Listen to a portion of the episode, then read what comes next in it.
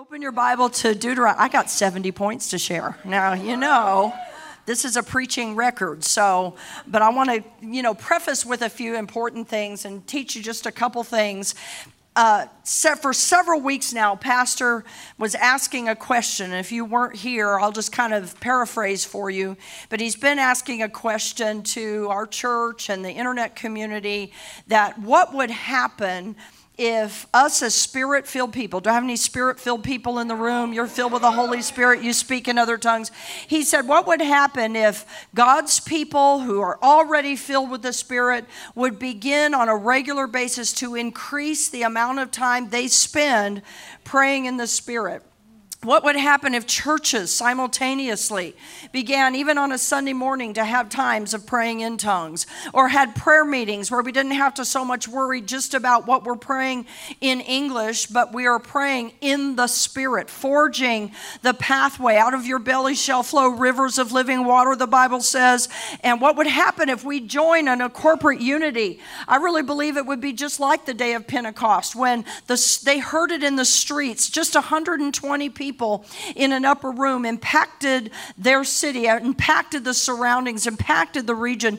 But I, I just, as he was preaching that, I thought, well, we need to take that to another layer.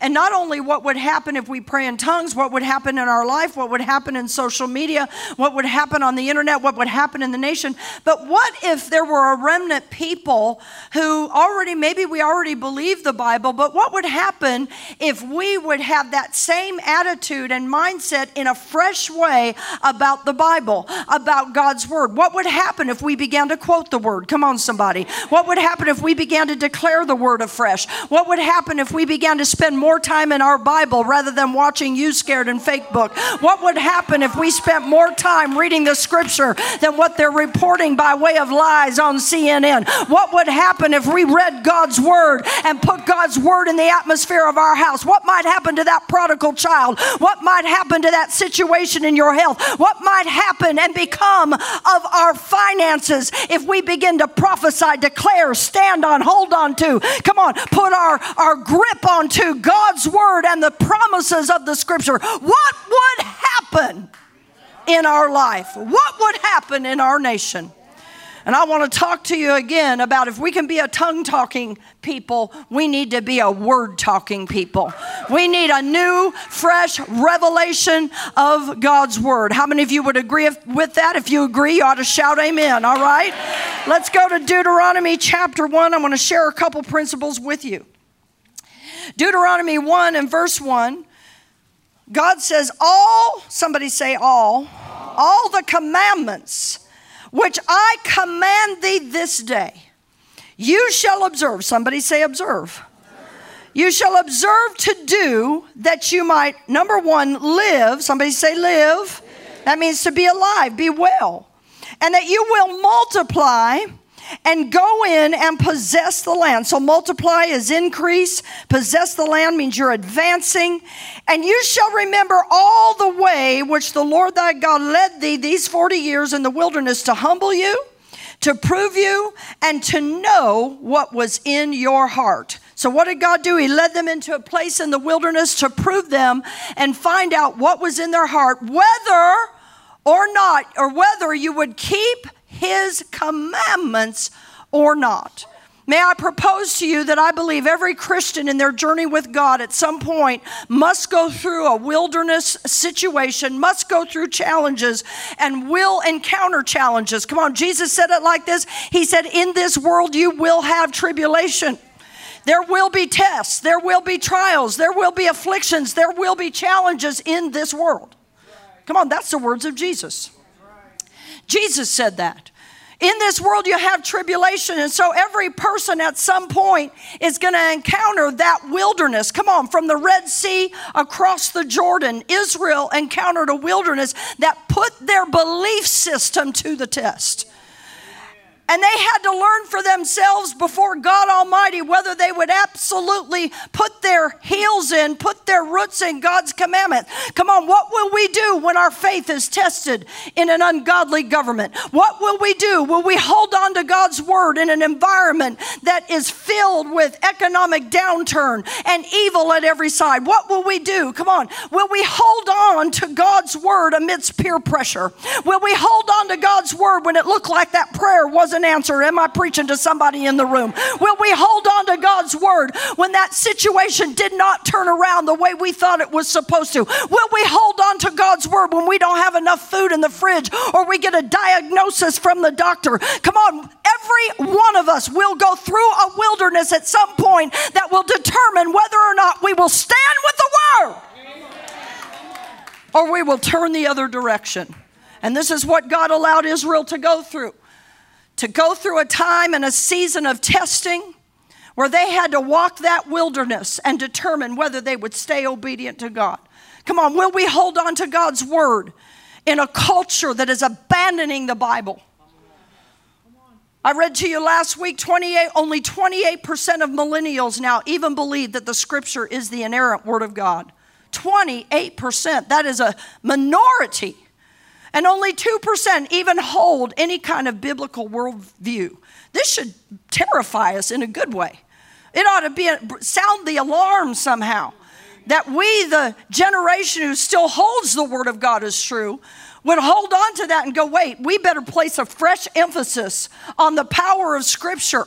Because in a lot of churches, millennials are coming now, and the pastor doesn't even preach from the Bible anymore. He might give one verse as a nice poetic answer and then go on and preach a self help message that doesn't do anything better than what Dr. Phil can do on the TV screen.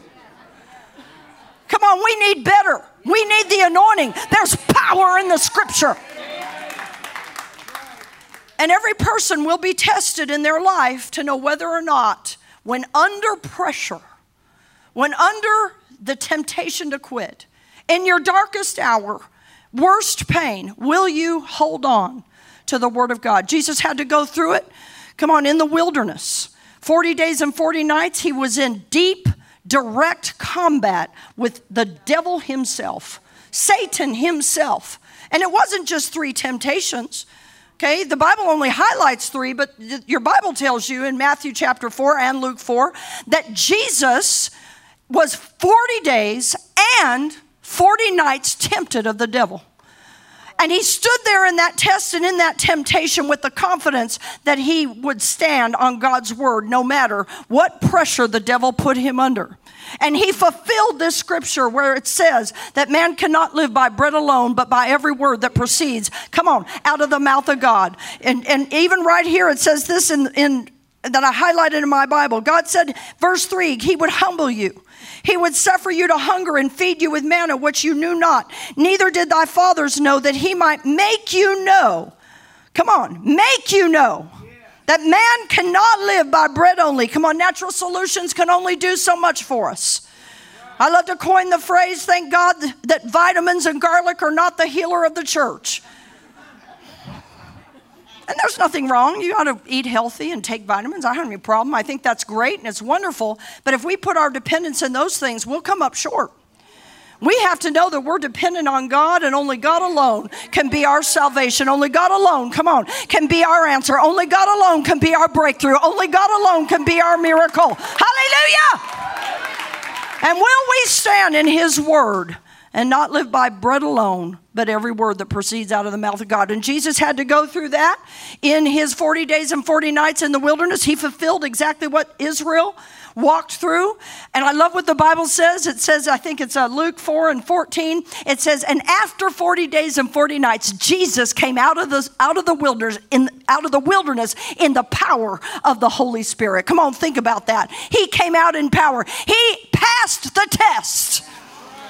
And every person will face that test, but Jesus passed it, and it was reflected not only that he didn't bow down to the devil, but it was reflected ultimately in the Garden of Gethsemane when he was under tremendous pressure, sweating blood under the pressure to absolutely quit and not go to the cross. What if Jesus didn't pass that test? We wouldn't even be here.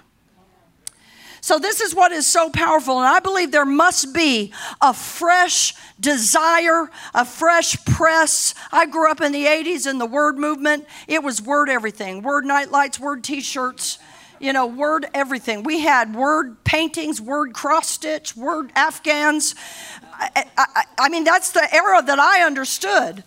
And somewhere, even in charismatic circles, the charismatic, I guess Pentecostal, however you want to call it, has slipped a little bit away from that determination and effort. Because, you know, I hear uh, Christians now will talk, they'll put COVID up here and the word down here.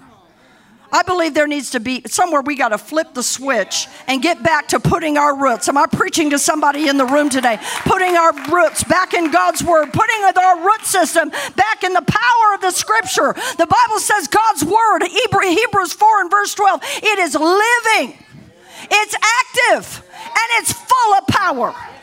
It'll discern and cut in between that which is wrong and that which is right. And there must be a fresh emphasis. The Bible says in Proverbs 4 and verse 20, you ought to know these scriptures by heart, by the way. You ought to know it. It says, My son, give attention to my words. Incline your ear. How many of you got ears? You should own two of them. You can listen with one and the other, both.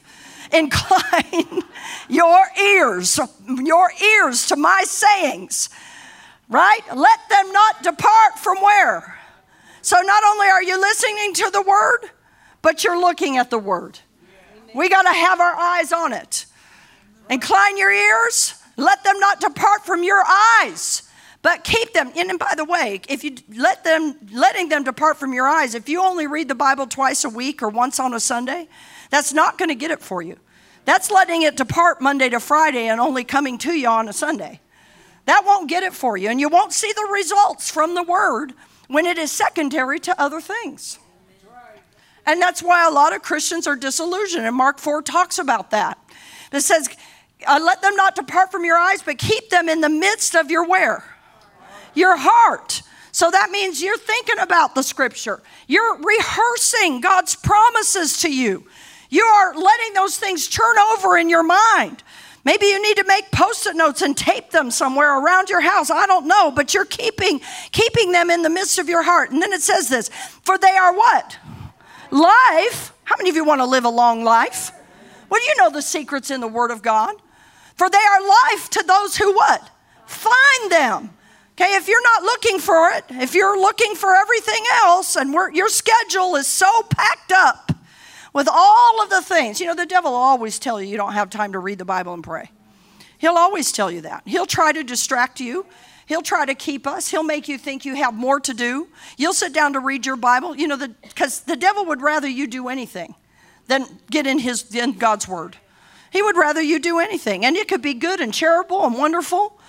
And it'll seem like to you every time you sit down, come on, mothers, the moment you sit down to read the Bible and pray in the Spirit, that's when the baby poops the diaper. And there's diarrhea all around the nursery and the phone is ringing off the hook and someone's had a crisis. Uh, yeah, the car didn't start whatever it is. But the enemy is going to try very very hard to keep us because he knows that's where the power is that once you get a hold of it, for their life to those who what? Find them and watch health, not just to your mind, but to your body, health to all their flesh. Keep thy heart with all diligence, for out of it are what? the issues of life. This is why God told Joshua, Joshua 1 8. Here's another scripture. You ought to have it memorized. You ought to be able to quote it. God told Joshua, Joshua 1 8, He said, This book of the law shall not what? Depart out of where? Out of your mouth. Okay, so you ought to be talking the word of God every day, speaking the scriptures every day, speaking them. That's why I wrote the decree books to help us speak the word over our situation, speaking it over our atmosphere, over our lives. And so it said, He'll don't let it depart from your mouth, right? But keep it, keep it before you that you might meditate in there, therein day and night, so that you might what? Observe it. A lot of Christians now forgot what it means to just observe the simple truths of Scripture. You know, people have bad manners. You know, they follow, we follow the culture. You know, and I, I get on social media a lot. It has some good points because it's enabling us to stream around the world at least most Sundays. Thank God for OVTV. But I, I, think sometimes social media and, and internet comments, because you know they even have comments now at the end of articles. There's commenting everywhere, commenting on YouTube and all of these places. And in some ways, I mean, it's good. It's been good. It has its good point. But and I don't know if you can agree with me on this, but I think it's also brought out some bad behavior out of people that are even Christians. You know, the bickering that goes on you know, the fighting right there on the comments, just, just fighting back and forth and people calling each other out. I mean, things we would never do to each other directly if we saw each other in the hallway out here. You know, you would never walk up to somebody, I, I don't think, if they made a comment you don't agree with and, and, give them the barrage of reasons you don't agree with it and tell them, I want to give you three points and how false you are. I just, I don't know. It's just brought out things that we can do behind a keyboard by way of bad behavior, and nobody knows that that's even you. You know, fake names and all of these things. But my point in saying that is, is, is God said that you might observe. I think there just needs to be a new observance just to come back to the basic things of what it means to be a believer, how to treat people.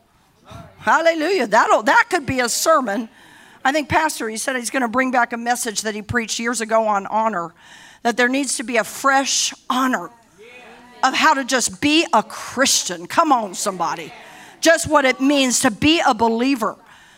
That you might observe to do all that's written therein. And you know how I, I told the first service this one of the best ways to test how you, Christian you are is when you drive. Because if you can just obey the Bible behind the wheel of a vehicle, you probably are well on your way to, to betterment in so many ways. I was out here getting a hamburger at this McDonald's, or, and actually it was a chicken sandwich. And I had this, I got off work, I was here at the church, and I thought, I am getting a chicken sandwich and I am going to Hobby Lobby. There's a Hobby Lobby over here. And I was to have a chicken sandwich and go to Hobby Lobby. And I'm in my car right out here by the stop sign out on the corner. And I thought it, it was a red light, and the traffic was going up and down Millard Avenue. And I thought, I'm, I'm going to just take a bite of that chicken sandwich. I didn't even want to wait till the Hobby Lobby parking lot. I'm going to have it now. And I opened that bag and took a bite of my sandwich. I had my iced tea in the cup holder. And I thought, and just as I took the, took the bite of the sandwich, I needed a second to put it down, the light turns green. Well, there's a person behind me that was not. They thought I waited too long and I personally, come on, we're always right in our driving. I did not think I took too long. I chewed the sandwich and be, and the guy already had his hand out the window with a gesture. And so I thought, and everything in me thought, now see, I, I, will be a Christian in my heart, but everything in me thought, I, I just want to take my foot off the brake extra slow and just accelerate really slowly. And just about the time my car gets through the green light, it'll have already turned yellow and it'll be a one car pass. Hallelujah. I wanted to do it. I wanted to do it. But you know, the way we drive, come on, our attitude in a drive through, our attitude, just what it means to observe, to do all that's written in the Bible and not just the parts we like. When I first got saved, I thought, Lord, there is some stuff in here that are hard sayings. You know, that's what they said to Jesus. They said to Jesus, What you say is too hard. John chapter 6, he said, Eat my body and drink my blood. And there, the, Bible, the scripture declares that the 70 went back and didn't follow him anymore. And, anymore. and that was after they had seen signs and wonders and miracles. So if it could happen to the 70 that they would stop following God because they had no word root in themselves, even after they saw Satan fall, even after they saw demons be subject in Jesus' name, they still didn't follow him. And I'm thinking, God, that means I have to observe the scripture, the parts I love. Amen. And the parts I don't want to do. Because there's parts I don't always want to do. You know, we don't always want the scriptures on. If you want your prayers answered, you have to forgive. We don't always like that part. We like the prayers answered part, but we don't always like the forgiveness part. We don't always like the keep our tongue and keep our life scriptures. He that keeps his tongue, Proverbs says, will keep his life. In other words, you save your life by your mouth. What you say and don't say. Amen. Right? Got to zip, zip sometimes.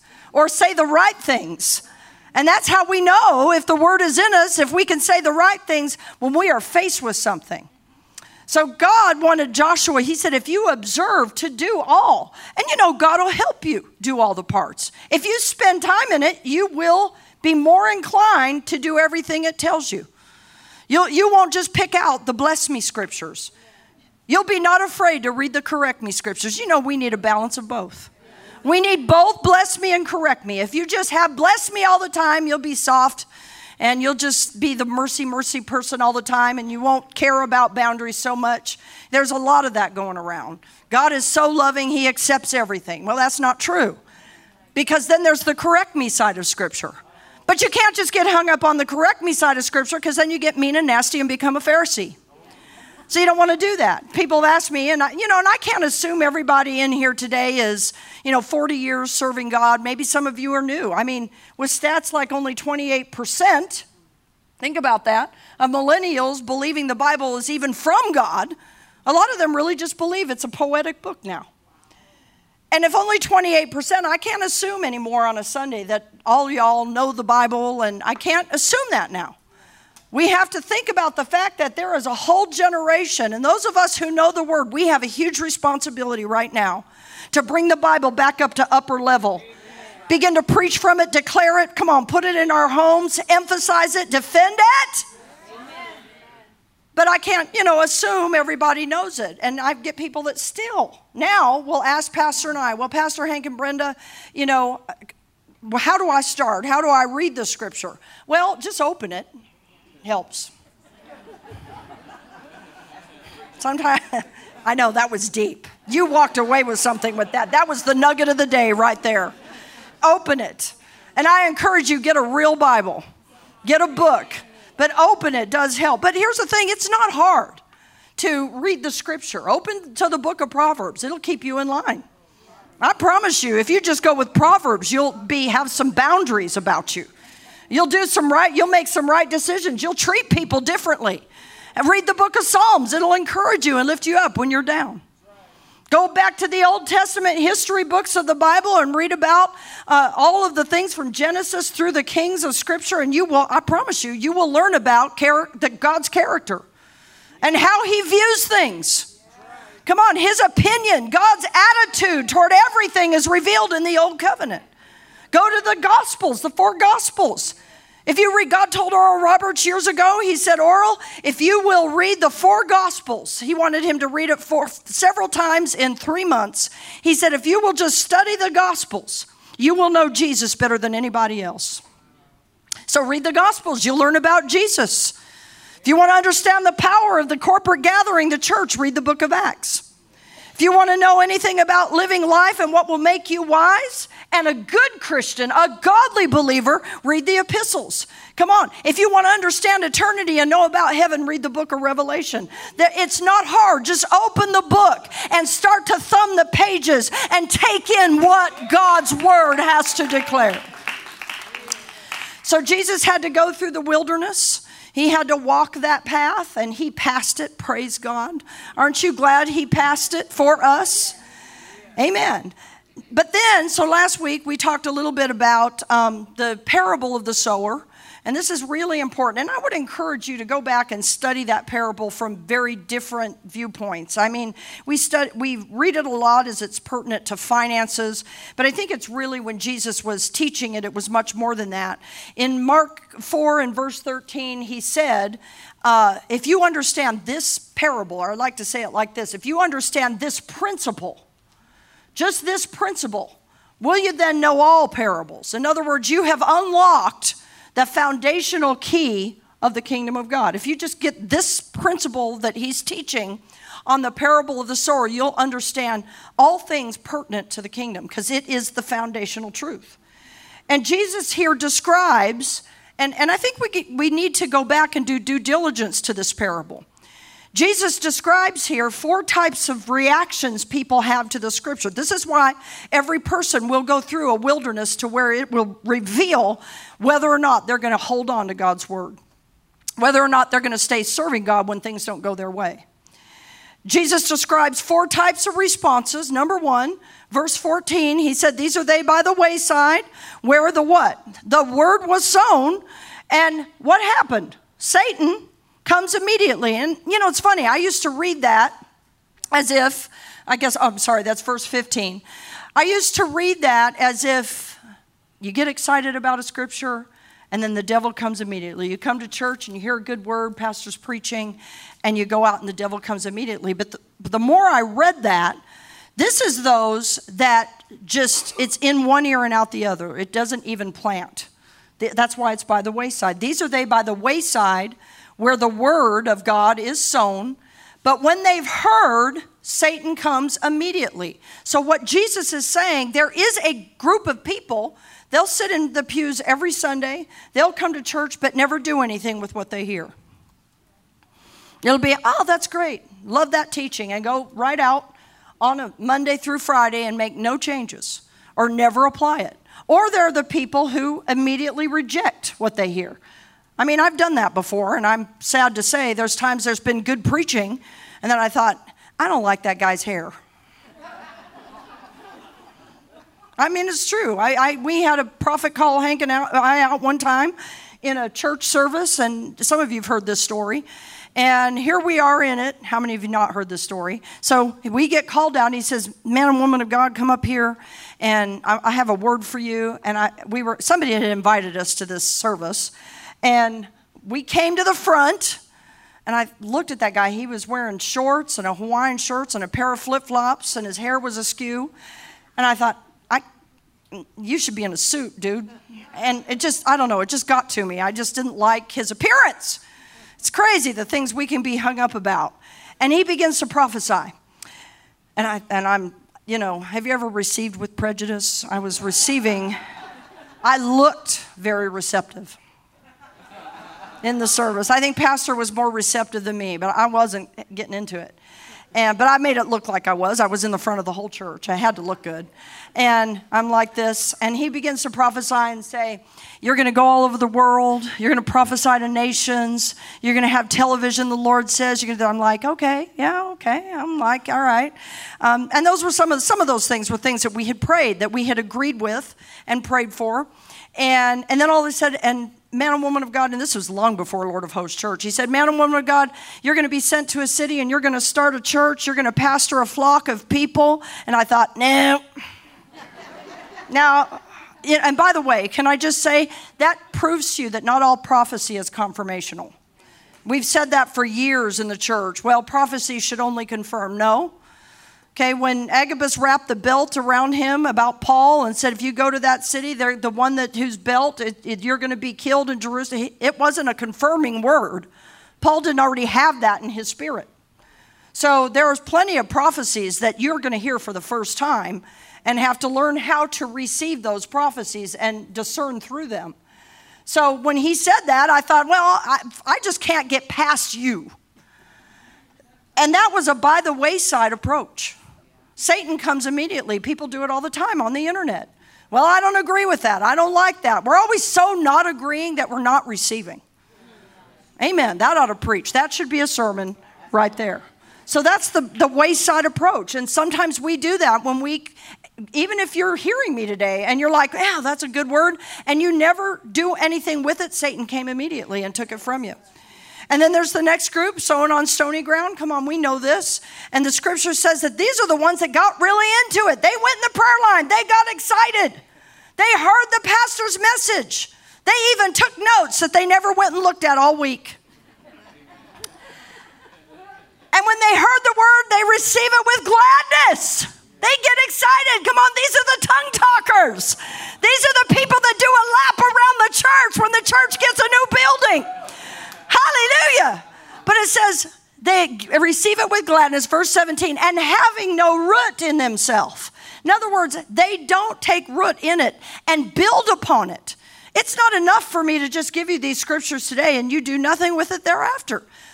If we're going to see signs and wonders and miracles, it's going to take some rooted people who are rooted in the truth of God's word. Because listen, the devil will throw everything at you and me to get us to back up and back out of what we believe. And I just want to announce to the devil, we're not going to let that happen. We're going to rise up in God's word and we're going to defend the scriptures. Come on, we're going to declare and speak, and it doesn't matter what we feel like. Because the hardest thing sometimes to do is declare God's word when everything around you feels absolutely the opposite. But it said they immediately received it and had no root, and they endure for a little bit. A lot of people do this with divine healing. And afterward, when affliction and persecution, and by the way, that's not just talking gospel persecution, it means the enemy is persecuting you personally, attacking you personally because of that promise of truth that's in your heart. He does it on purpose. He waits till there's a seed planted and then goes after it. Affliction or persecution arises for because of the word, immediately they're offended. So that's the second group. And the next one is the one among thorns. And this is the group that's distracted. And I think this is where a lot of the church has been. Let's just talk COVID for a moment. Just distracted by all of the COVID situation that's been out there.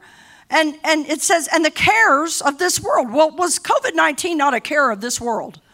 It was that care of this world is anxiety, it means fears, all of the things that are in this world that the, the evil and the princes of darkness are promoting the cares of this world, the deceitfulness of riches. And by the way, deceitfulness of riches could be that you're just a workaholic and you're so busy working your business you don't have time for the word deceitfulness of riches, the lusts of other things. And that's not just talking sexual lust, it means you're just busy. You have too many plans. Amen. This is all of us. We all have to look at this. Too many plans that don't include being in God's word or praying.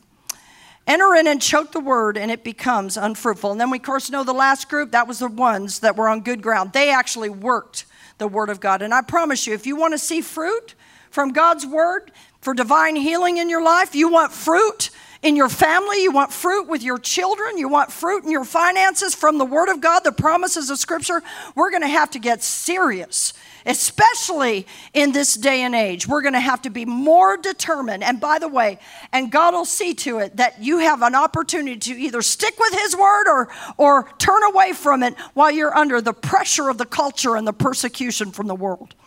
It's a fact, right? So we need, how many of you would agree, we need a new arising of remnant believers who are hungry and determined. We are Christians. We believe the Bible and we are going to hold on and declare God's word in the face of Satan, in the face of attack. We're going to hold on to God's word and it doesn't matter what the devil tries. I will never stop believing God. Come on, can you shout if you agree with that? I think you ought to shout like you're a Bible believing Christian that you believe the word of healing. You believe God's word of deliverance. Come on, you believe the Bible. Say it with me. Say, I believe God's word.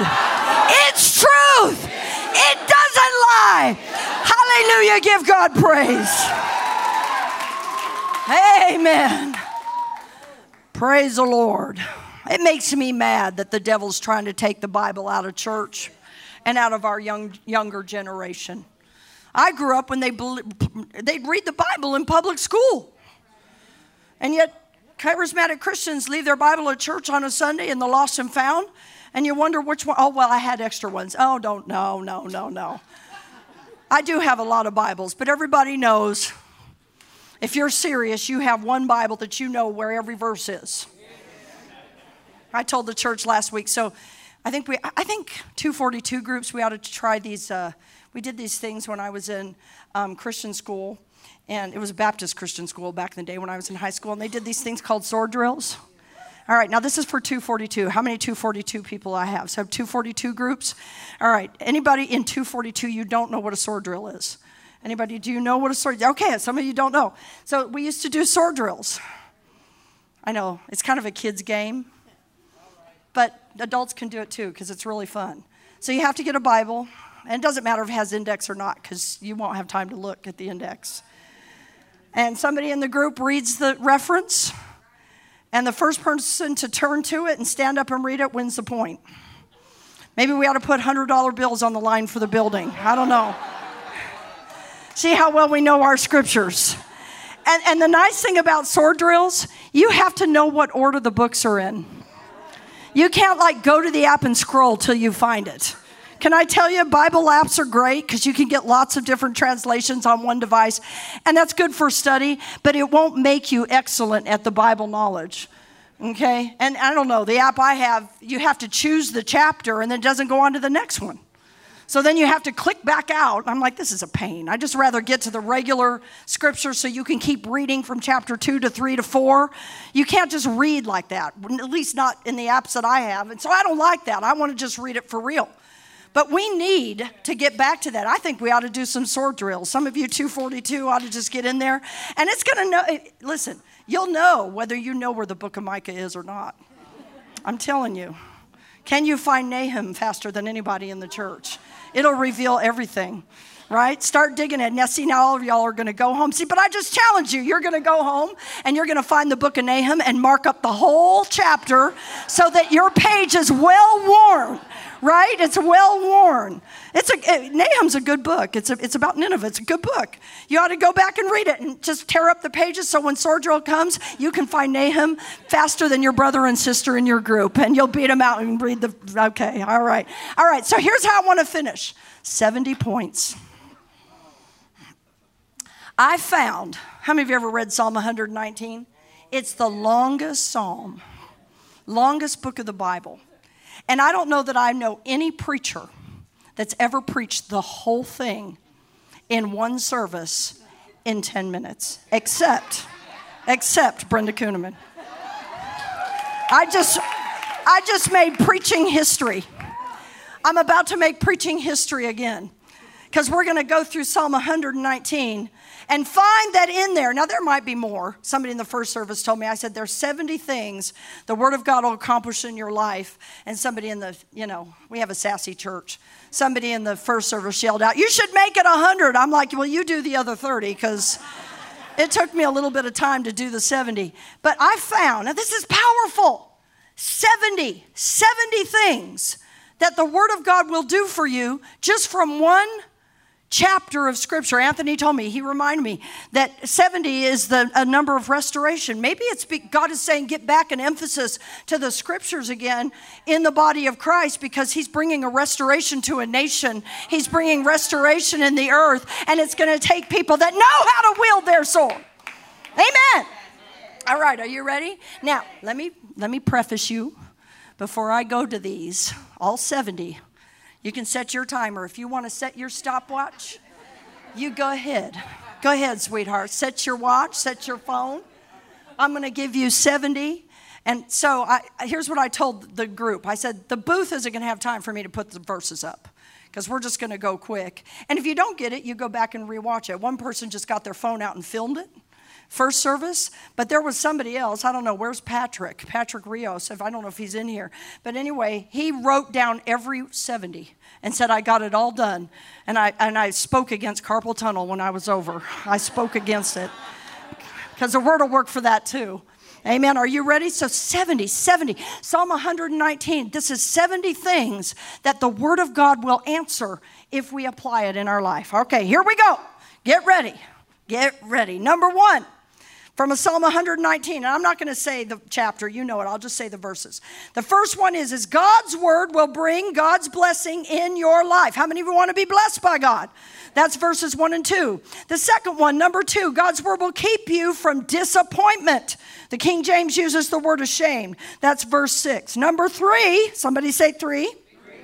God's word will cause you to keep a thankful attitude toward God. We need that. Verse 7. Number 4, God's word will cleanse you from sin. That's verses 9 and 11.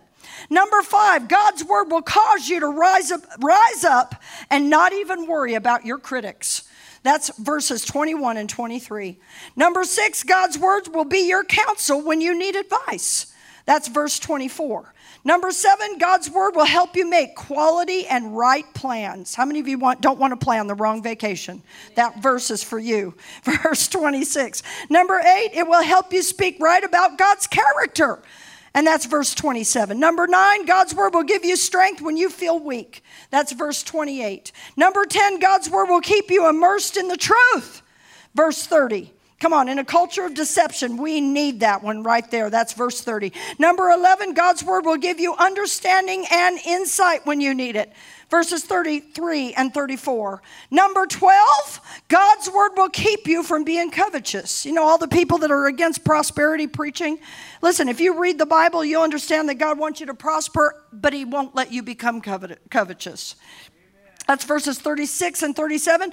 Number 13, God's word will reassure you of all God's promises. Number 14, God's word will renew righteousness inside of you, verse 40. Number 15, God's word will fill your heart with an awareness of God's mercy and righteousness towards you. That's verse 41. Number 16, God's word will enable you to answer your critics and your enemies when you have to. Verse 42, how many would like to have an answer for your enemies when you're cornered? Number 17, God's word will liberate you and put your mind at ease. Verse 45. Number 18, God's word will give you confidence to speak before important people and dignitaries. Verse 46. Number 19, God's word will give you hope about your life and about your future. That's verse 49. Number 20, God's word will comfort you in times of trial and affliction. Verse 50. Number 21, God's word will stabilize you when you're criticized and ridiculed. That's verses 51 and 69. Number 22, God's word will comfort you. Anybody have needed some comfort in the room? That's verse 52. Number 23, God's word will speak to your soul in the middle of the night verse 55 and 56. Number 24, God's word will give you divine direction for your life. And that's verse 59. Number 25, God's word will deliver you from peer pressure. Amen. We need that right now. Verse 61. Number 26, God's word will remind you that the Lord has always been good to you. Because the devil will try to tell you that God wasn't good to you regarding something or another. And that's verses 65 and 68. Number 27, God's word will build, will build faith in God's commands and promises. Verse 66. Number 28, God's word will give you a proper re- perspective regarding finances and money. That's number seven, that's verse 72. Number 29, God's word will remind you that you're created in his image. Verse 73. Number 30, God's word getting there. I'm doing it. Come on now. God's word will give you a right perspective in a time of trial. That's verse 75. Number 31, God's word will help you consecrate on, or concentrate on God when you're surrounded by evil. Verse 78. Number 32, God's word will unify you with like minded believers. That's a good thing. Verse 79. Number 33, God's word will cause you to live a blameless life. That's verse 80. Number 34, God's word will keep you from emotional weariness and from giving up verses 81 through 85.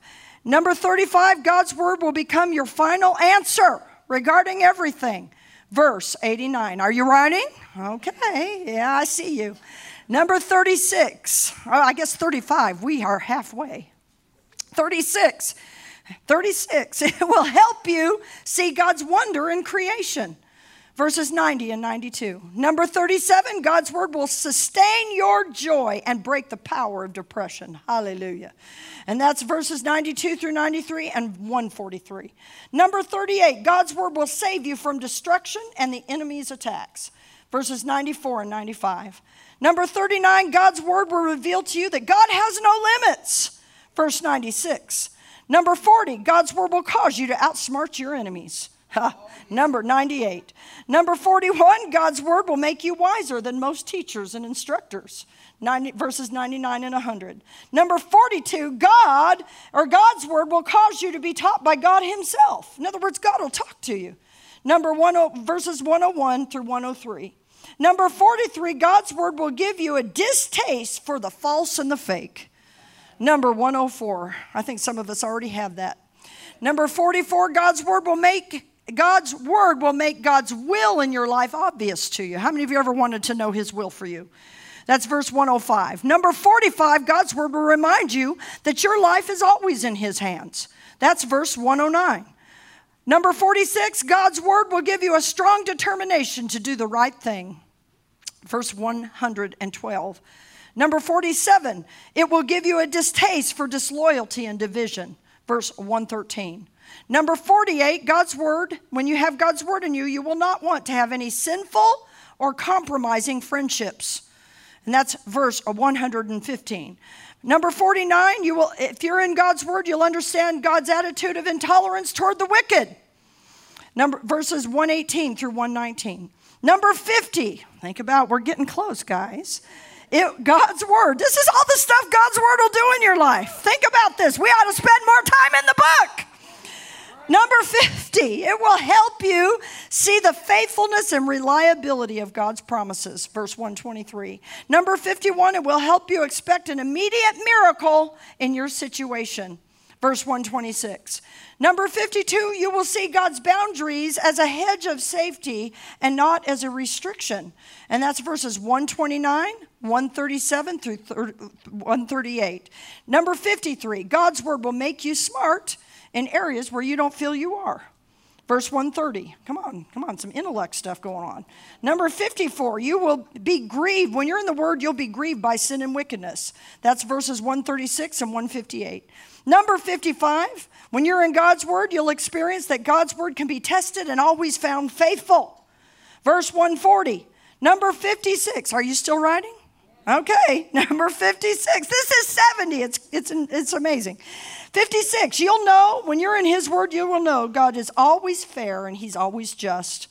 Verse 142. Number 57, God's Word will draw you into prayer. Verse 145. Uh, number 58, if you focus, God's Word will help you focus on God from the morning all the way to nighttime. And that's verses 147 through 48. God's word will inject you with life and with health. We just quoted that earlier, but that's verse 149. Number 60, you will understand that God is always near and he won't leave you. Verse 151.